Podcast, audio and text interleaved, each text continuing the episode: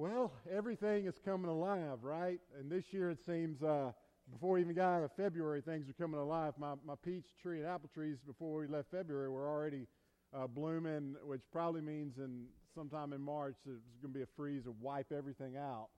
Uh, but I love this time of year as we watch everything get made new. And as we as a church uh, make our way towards Easter this month, we want to celebrate how we have been made new in Christ. Now, you know, there's something I think that, that we as Christians and particularly uh, we as preachers tend to do sometimes, and that is, and we speak Christian jargon that no one knows what we're talking about, right? We throw out words uh, out there, and they're like, I don't even know what that means. I mean, we throw words out there that may not even be in the Bible, but just kind of express these huge ideas, and, and people that maybe weren't raised in church are going, I have no idea what you're talking about. I think that's a danger. I think we need to be careful and make sure that we're explaining uh, these words. But I think one uh, example where big words are just amazing and are needed, and that is uh, the big words that are used to express the theology of the cross, the theology of, of how what Christ did, how it affected us, how it made us new. Wonderful words like imputation and propitiation and justification and redemption. And these are words that we'll be ta- talking about in the next few weeks as we talk about what Christ has done to make us new. Today, I want to start with this wonderful word of imputation. To sum up, before we uh, get into it, the word imputation is used to describe the mysterious exchange by which Christ became sin with our sin so that we may become righteous with his righteousness. And we're going to look at 2 Corinthians uh, chapter 5.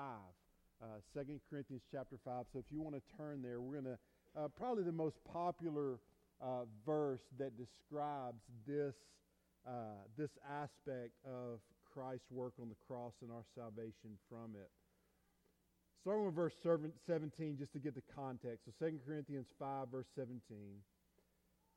Therefore, if anyone is in Christ, he is a new creation. The old has passed away, but behold, the new has come.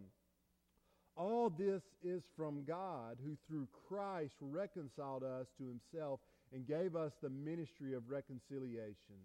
That is, in Christ, God in Christ, God was reconciling the world to himself, not counting their trespasses against them and entrusting to us uh, the message of reconciliation.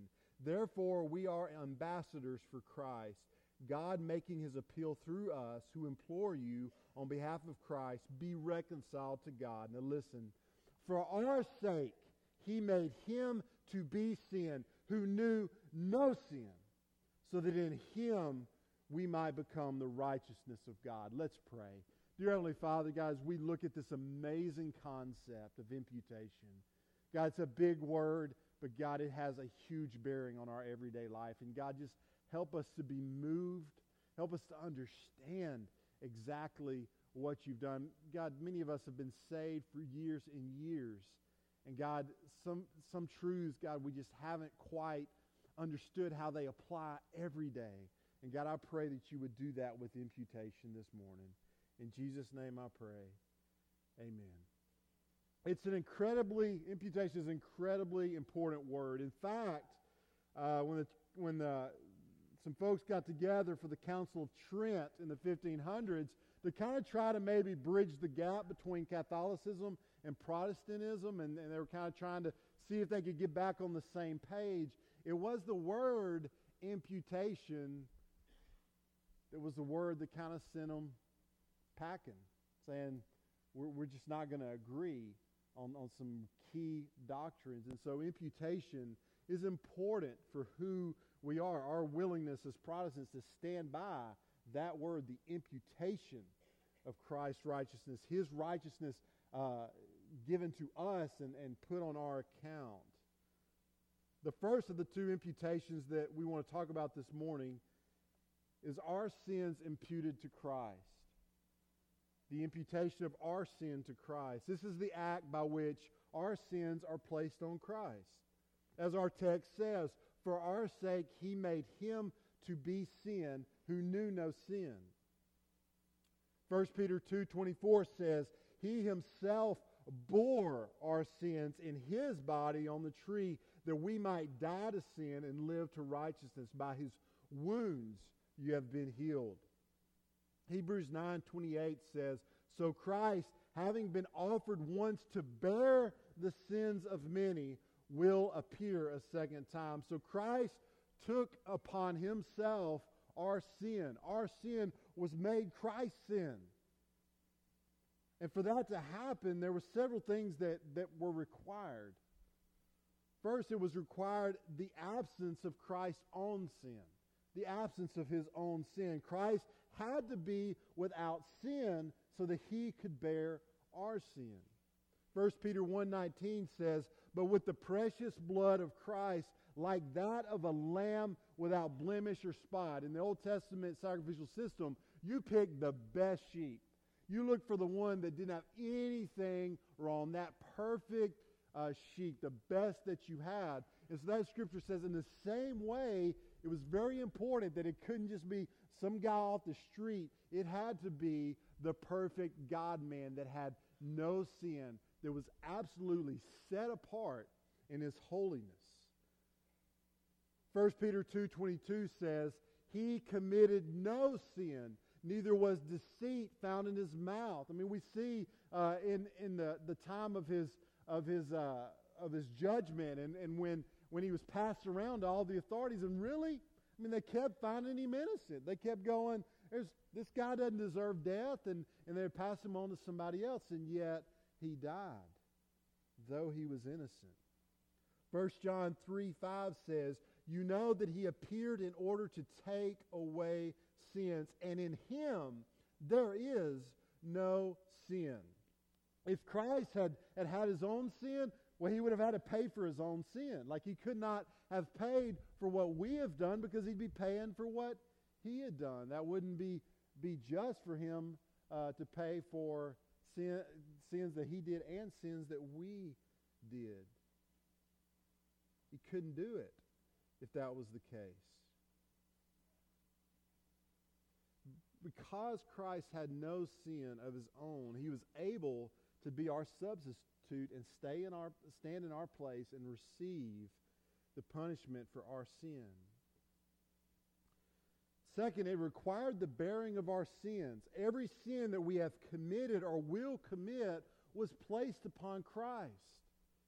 So much so that this verse actually says that he became sin. Even though he didn't know sin, he became sin. That's how real our sins were placed upon him. Think about that for a moment. How often, how serious do you really take your sin?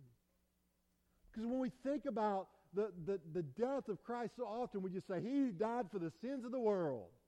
It's almost like we want to just put this big blob of sin, of ugliness upon Christ, and that's what he died for. That's what was placed on him. But we got to get more personal than that. Yesterday, when you lost your cool with your wife and kids, that was placed upon Christ. Last week, when you visited that website again, that sin was placed upon Christ.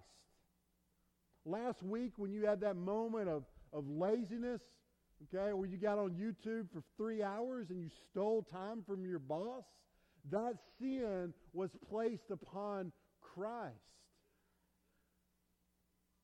Your prayerlessness last week, that was placed upon Christ. It wasn't a mass of nameless sin, it was your sin if you've come to know Jesus Christ. And it's every sin that you've committed and every sin that you're going to commit. So don't look at your sin and laugh it off or pretend like it's something that you don't need to deal with. Because every time you go back to that same sin, you are increasing your, the suffering that Christ endured.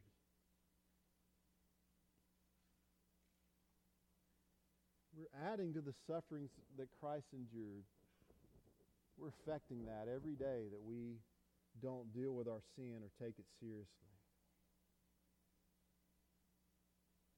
And lastly, it, it required the wrath of God to be turned to Christ. Now I'm really going to have to have to hold back here because this is where we're going next week when we talk about propitiation. So I'm not going to go deep in in this, but come back next week uh, and we're going to talk about the fact that there was more than this was more than than nails. It was more than a cross. It was more than than crowns and a spear. It was more than just those things going on. The the Son of God actually faced the wrath of his Father. Despite the fact of his perfection, despite the fact of him not having any sin, he received in himself the punishment for our sins. And there was a great, horrible separation when God had to turn away as his son paid and had those sins placed upon himself. He did this to remove the wrath of God from us.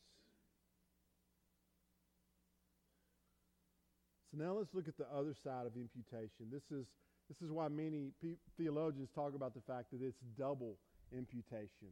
Uh, that it's not only our sin placed upon Christ, it's also his righteousness placed upon us.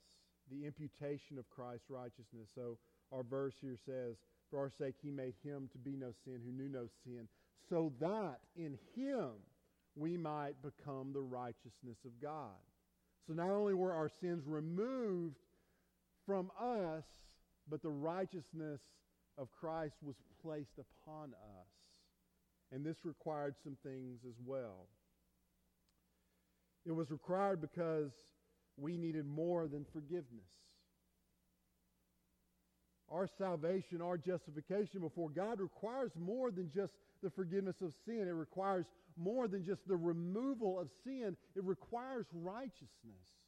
Matthew 5:20 says this, "For I tell you, unless your righteousness exceeds that of the scribes and Pharisees, you will never enter the kingdom of heaven."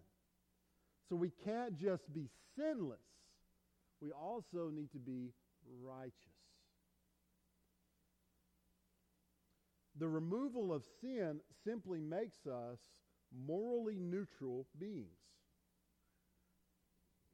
It's as if we have a million dollars of debt, right? And just no hope of paying it back. And someone comes along and says, I'm writing off that debt. I'm paying that debt for you. Million dollars.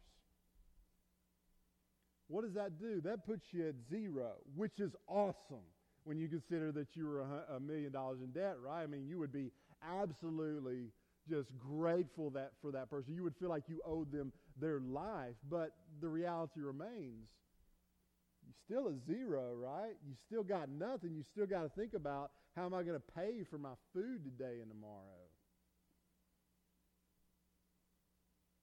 This double imputation, the fact that Christ's sins were not only taken away, but that his righteousness was placed upon us. This is the, someone coming to you, taking care of the debt that you have, and then writing, cutting you a, a billion dollar check and letting you put it in the bank. Well, now we're getting somewhere. Right now, I never have to worry about anything. I have no problems. And that is what imputation does. It not only takes away our debt, it gives us all of this righteousness of Christ in our lives. You know, the old bumper sticker, uh, you know, Christians aren't perfect, they're just forgiven. I mean, I understand. I understand what that bumper sticker's saying, right? I mean, it's, it's show, trying to show some humility, showing, and it's true that we as Christians aren't perfect, but it's absolutely inadequate to describe what we as Christians have truly experienced. Because we have not just been forgiven, we've been made perfect. We've been made righteous. We have been placed in Christ. We have been united with Christ. When God looks upon you, he does not simply see a sinless individual. he sees Christ. And we must realize that just uh, that it's not just the importance of the death of Christ, but we there's an importance in the life of Christ. Christ had to live an active obedience towards the Father on our behalf.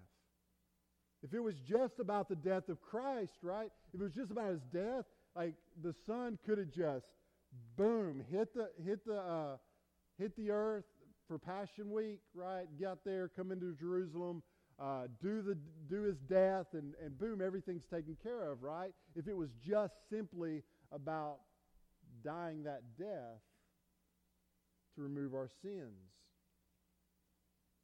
But to achieve for us perfect righteousness, to be put on our account, he had to be born. He had to grow. He had to face temptation and then to be obedient unto death so that all the righteousness, all that righteousness could be placed upon us.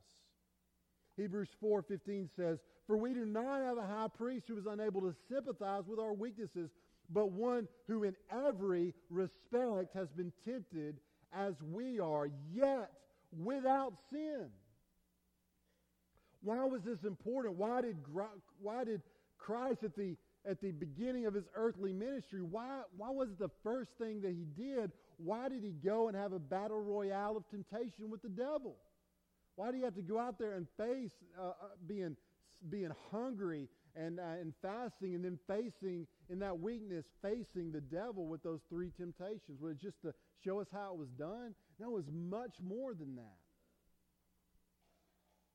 Because he was the second Adam, where Adam absolutely failed in his temptation, Jesus needed to absolutely succeed on our behalf so that as death, as we read in the scriptures, as death came through Adam's sin, so Christ, with his, uh, his standing against temptation, could purchase for us righteousness to be given to our account. It's crucial. Because just as our disobedience was placed upon Christ, Christ's obedience is placed upon us. And Christ's obedience was not based upon theory, but upon actual events, right? Not just in this temptation against Satan, but in his daily obedience as he, as he, as he kept standing up for the truth and teaching the truth, as he uh, every day uh, uh, healed people, have fed people that were hungry. Those acts were not just simply, hey, I'm going to show you how to live your life. That's part of it. That's absolutely part of it so we could see how a righteous man lives.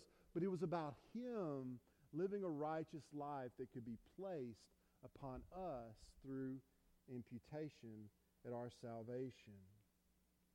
Philippians 2:8 says he went he was obedient to the end. And being found in human form, he humbled himself by becoming obedient to the point of death, even death on a cross. His everyday acts of obedience was crucial um, so that those acts could be imputed to us. And thirdly, it required that the Father confirm his pleasure in the life of his Son. Now, the Father shows up just like all good fathers do uh, from time to time in the life of Christ just to say how, how amazing his Son is. Okay, we see this first at his uh, baptism in Matthew 3:17. And behold, a voice from heaven said, This is my beloved Son, with whom I am well pleased. We see it at the Mount of Transfiguration in Matthew 17 5. He was still speaking when, behold, a bright cloud overshadowed them, and a voice from the cloud said, This is my beloved Son, with whom I am well pleased. Listen to him. And we see it lastly uh, in his earthly life in the resurrection and the rece- reseating of him on his throne. Ephesians 1:20. He raised him from the dead and seated him at, the, at his right hand in the heavenly places. Okay, so this was the Father ultimately saying he did it. Every, every act of obedience uh, that I gave, every, every, every moment of, that I said, do this, he did it. He did it with perfection, and he did it with holiness. And he was, he was pleased with him every step of the way. So Christ lived his life in perfect obedience to the Father. In every step of the way, the pleasure of the Father was over him. And this life that he lived was just as important to our salvation, folks, as the death he died. Just as important. Because all of the righteous act of obedience to the Father is placed upon us so that all the pleasure that the Father has in the Son is now ours. So every time he says, This is my Son whom I'm well pleased, that's now applied to everyone who's in Christ through salvation. Wow! Is that not amazing? Not only in the imputation of our sin to Christ is there, as Romans 8 1 says, now no condemnation for those who are in Christ Jesus. It goes on to say uh, a few verses later, in verse 17, we are heirs of God and fellow heirs with Christ. Fellow heirs with Christ. We're in Him. Do you understand? Not only do we avoid the wrath of God, we are also given the absolute pleasure and goodwill that the Father has towards the Son. That the way He looks upon Christ is the same way He looks upon all of the people who have trusted Him as Savior. No wonder they call it the good news. No wonder. So, what does imputation mean for our lives? Okay, great. You, you've taught us this big, this big word. Um, Christ's righteousness was uh, was given to us. Our sins were given to, to Christ. But what does it mean to me as I head off to work tomorrow? I mean, what does it mean? Like that's what you want to know from from preaching, right? Is like, what does this mean for me tomorrow when I'm getting the kids ready for school? Well, let's look at. I want us to look at three things. Uh, that imputation means for us tomorrow morning when we wake up to go about our lives. Imputation means that when you wake up tomorrow morning, God loves you as much as you can possibly be loved.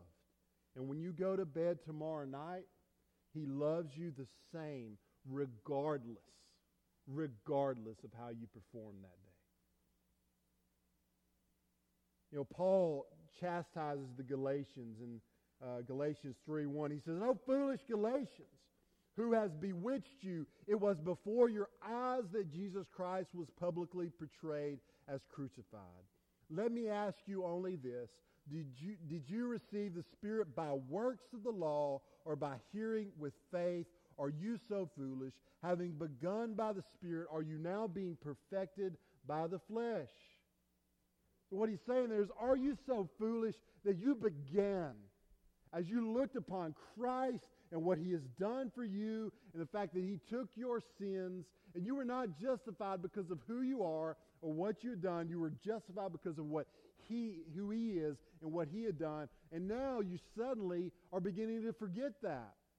You're beginning to forget that, and you're beginning to find other ways that you think makes God more uh, uh, makes you more approved in the sight of God. Listen to me, folks. Tomorrow, if you do your quiet time, if you wake up and you pray, if you wake up tomorrow and you read your, read your Bible, let me tell you something. That is awesome. That is what you should be doing. And that is what is going to grow you into who God has called you to be, but it will not make God love you more than if you got rushed and you couldn't. Your position isn't based on your performance. You know, the fact that you listen to K-Love is awesome, but that doesn't make God like you more because his love for you, his approval for you is based upon what Christ has done on your behalf. That your sins have been removed, you've been given the righteousness of Christ. Don't, I mean, it was Christ's righteousness that got you in God's good graces, and it's, it's Christ's righteousness that's going to keep you in God's good graces until your glorification. You're not going to move on and figure out other ways to make him love you more. He loves you as much as he possibly could. So, with that in mind, let's talk about a danger that we can have with this with this wonderful truth and and that that is that imputation means that when you wake up tomorrow morning, you have been given positional holiness so that you can pursue practical holiness. What in the world does that mean? Positional holiness is what happens in justification when your sins are placed upon Christ and his righteousness is placed upon you. This eternally, forever puts you in judicially good standing with God. And there's nothing that's going to change that. You are before God absolutely approved and righteous as Jesus Christ himself. So does that mean that it doesn't matter what I do? Does it, does it mean that day to day I can just do what I want because I'm right before God? Well, this is where practical holiness comes in. That because of our union with Christ, there is a desire awakened in us. There is a spirit that is placed in us that's going to help us grow into our position. Right? I mean, we're made, we have this position of holiness. And It's the spirit, and it's, it's that daily grind of, of really working hard in God's strength that He's given to us that helps us to grow in to the uniform, so to speak. When we start out, I mean, we, we man, we got this. I mean, we got the rank. I mean, we are the cho- we are God's. We belong to Christ. But the but it doesn't fit. The uniform doesn't quite fit. And practical, but it's ours. Like the rank is ours. It's us. We are saints. We are righteous in His sight. But maybe it doesn't fit so well. And practical holiness is about God helping us to grow into that. As we live our lives, we, we achieve more practical holiness because of our positional holiness that He's given to us. And if you say, if you can honestly say that, man, I love this imputation stuff because it's all on Christ, and so I can do whatever I want to do. I can just go live my life however I want to live it if that is your attitude, you've never come in contact with imputation. I just I, I search the scriptures. I don't see someone. I mean, there may be a there may be a season when when some of that creeps into your life, but by and large, for you to have a God that doesn't sit there with a gun of His wrath to your head, threatening you, you better do right, you better do what you're supposed to do, you better read your Bible, you better listen to K-Love, or I'm going to hit you with my wrath. The fact that God would not do that, but totally remove the wrath, totally remove the threat, and say, I love you in Christ. For you to spit in the face of that kind of love and, and then try to say that you somehow are a Christian, I just don't think that exists. I don't, I don't think that's think that's in a Christian's life to look at imputation and look at it as an opportunity to go do what you want to do.